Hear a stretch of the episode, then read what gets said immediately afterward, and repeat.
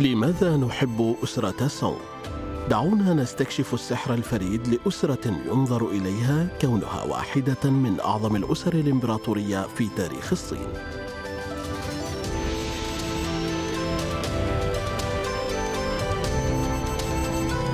الحلقة السابعة الكونفوشيوسية تستعد للانطلاق نحو العالمية.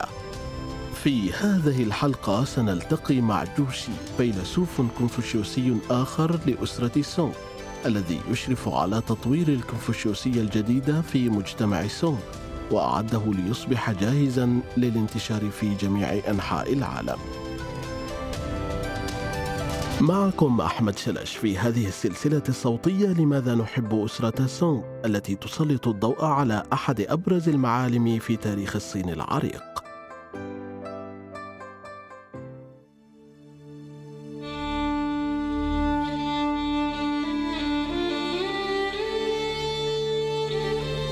قد تتساءل الآن لماذا نقضي الكثير من الوقت في مناقشة خصوصيات وعموميات الكونفوشيوسية في بداية مسحنا عن أسرة سونغ المذهلة.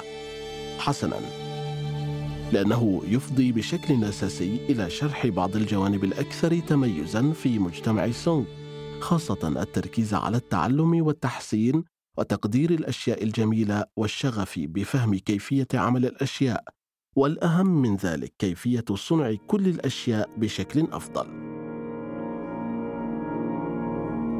بدون هذه النظرة الكونفوشيوسية للعالم ربما لم تكن وتيرة التقدم العلمي والثقافي خلال فترة سونغ سريعة جدا.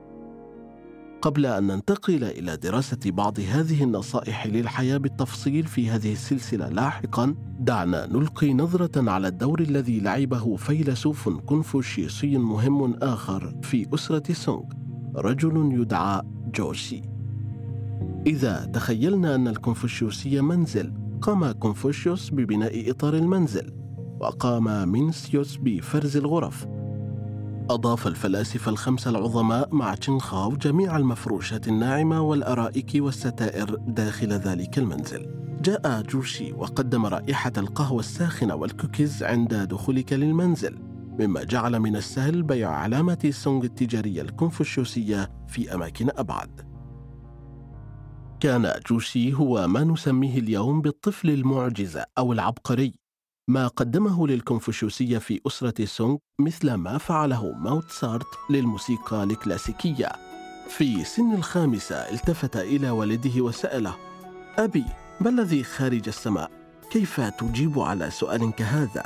لن يكون رائعا أن تقف جانبهم وتسمع والده يكافح ليجيب سؤالا كهذا لابنه الناضج قبل أوانه في سن الثامنة أتقن كلاسيكية بر الوالدين المعروف أيضا باسم شياو جين وهو رسالة كونفوشيوسية كلاسيكية تقدم نصائح حول كيفية التعامل مع كبار السن مثل الأب أو الأخ الأكبر أو الحاكم.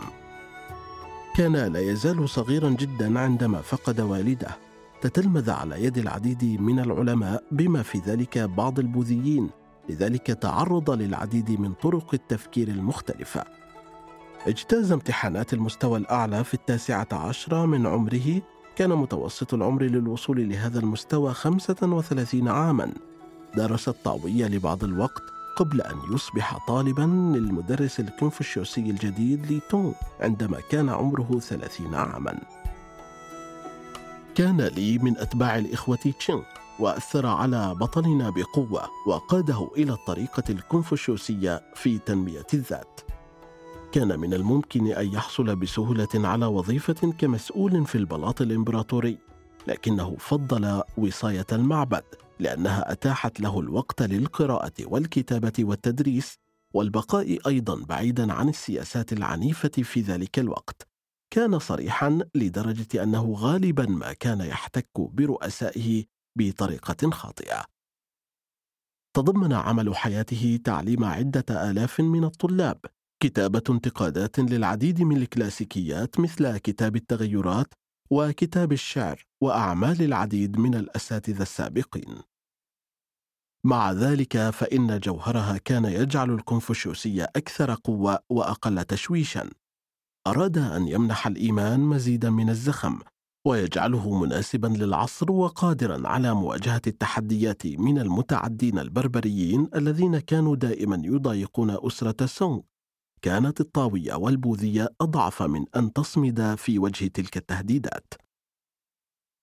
ربما يكون الوقت مناسبا الآن لقول المزيد عن بر الوالدين حيث ينظر إلى هذا على أنه مفهوم أساسي للنظام الاجتماعي الكونفوشيوسي. في الأساس إنها طريقة لعيش حياتك أي دليل اجتماعي.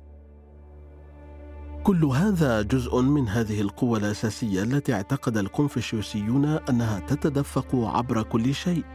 الترابط بين كل الأشياء الماضي والحاضر والمستقبل. لا شيء كان له أهمية أكبر من بر الوالدين. بمساعدة هذا المفهوم كان الحاكم قادرا على حكم بلده بعدل ومن خلاله سيحقق كل الناس النظام والانسجام في أسرهم. لكن ماذا يعني ذلك عمليا؟ ينعكس بر الوالدين أي العلاقه بين الأب والابن على الدولة في صورة العلاقه بين الحاكم ووزرائه. يقول الشاوجين إن الجسد هدية للابن من والديه لذلك من المهم عدم الإضرار به أو إيذائه بأي شكل من الأشكال. كما يعلم أنه يجب على الأبناء تبجيد وتكريم اسم العائلة وإحياء ذكرى والديهم كما يتضح من عبادة الأسلاف. كان أعلى شكل من أشكال احترام الوالدين هو تحقيق مكانة رفيعة ومركز اجتماعي عال. كان لوضعك الخاص تأثير على سمعة الأجداد. بالطبع كانت الرعاية الجسدية للآباء أيضا جزءا من مفهوم بر الوالدين. لا يزال هذا الجانب ذا أهمية كبيرة في المجتمع الحديث خاصة في بعض المناطق الريفية حيث التمسك بالتقاليد بقوة. يشمل بر الوالدين أيضا الطقوس والمراسم التي يجب أداؤها عند وفاة أحد الوالدين. على سبيل المثال في الصين التقليديه كان على المرء أن يترك وظيفته الرسمية عند وفاة والده ويخضع لمرحلة حداد طويلة مدتها ثلاث سنوات.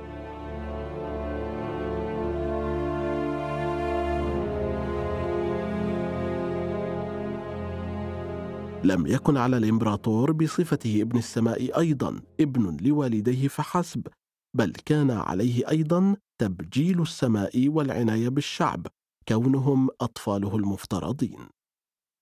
كان على الرجل العادي أن يتبع طريق السماء وأن يتقاسم ثمار الأرض مع الآخرين وأن يكون مخلصا ومقتصدا ويغذي والديه. يقترح شياوجين أن الفشل في طاعة تعاليم بر الوالدين يوجب العقوبة بالقوة الكاملة للقانون. باختصار كانت قواعد اللعبة الحفاظ على الاستقرار في المجتمع. إذا ما الذي قدمه جوسي إلى هذه الحفلة؟ يعتقد جو أن الناس في الأساس طيبون. إن الطريقة التي نتعامل بها مع ما تلقيه الحياة علينا ترجع إلى المواهب والهدايا التي نمتلكها جنبا إلى جنب مع الأسرة والبيئة الاجتماعية. كان هذا أكثر تعقيدا مما حدث من قبل كما أنه لم يعتقد أن هناك فائدة كبيرة من مجرد الجلوس بهدوء لتنقية العقل. كان يعتقد أنها في الواقع ممارسة تبطئ عملية تحسين الذات. فضل نهجا ذا شقين. تربية شعور المرء بالاحترام لكن مع التحقيق في الأمور أيضا. وهذا يعني فهم العالمين الداخلي والخارجي. في كلتا الحالتين محاولة تحديد نوع من الواقع.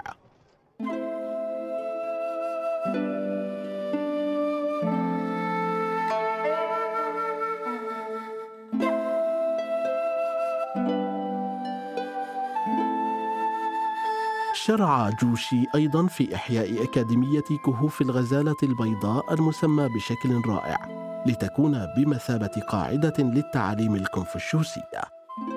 كتب عن الأخلاق في الحياة العامة، جزم أن شخصية الإمبراطور مهمة للغاية لتحقيق رفاهية الدولة.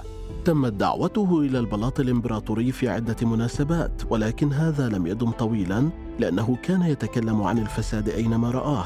ما خلق له الأعداء الذين وجهوا إليه الاتهامات. مات في عار سياسي لحق به. بعد وفاته جعلت الأجيال اللاحقة معتقداته سائدة. وبعبارة أخرى كان عليك تكريم النصوص الكلاسيكية للكونفوشيوسية. والنظر إلى أن العالم مكون من أشياء يمكنك السيطرة عليها ولا يمكنك التحكم فيها وأن رد فعلك مرتبط بمهاراتك ومواهبك.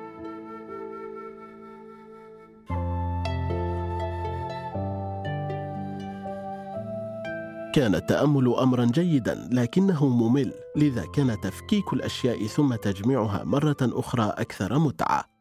وكان من المهم تشجيع الإمبراطور على أن يكون حكيما وطيبا.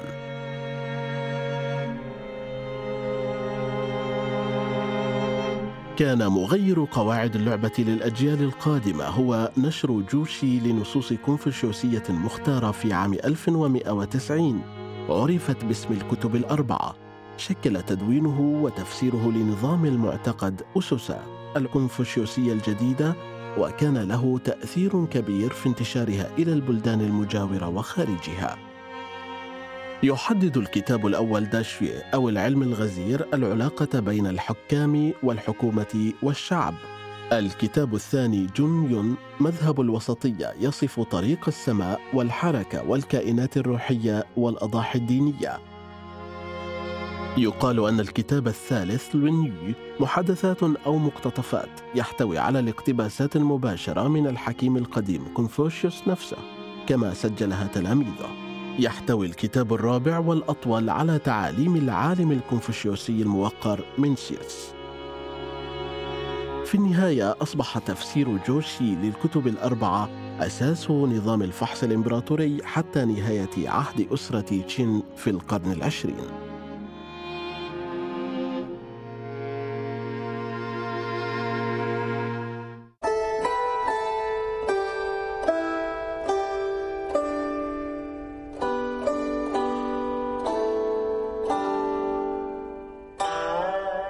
قد تسأل ما علاقة كل هذا بي؟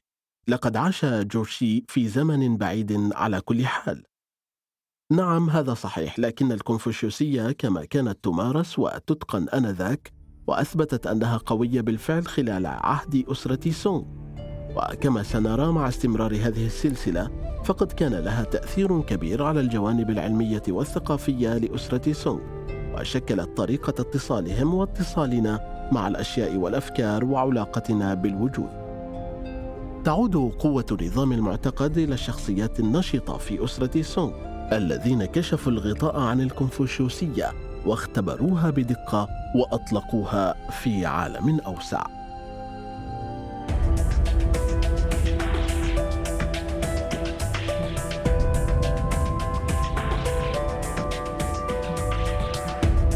شكر خاص إلى سانيان تشوندو الذين ساعدوا في تأليف محتوى هذا البرنامج. كان معكم أحمد شلش نشكركم على حسن استماعكم. انتظرونا في الحلقة القادمة.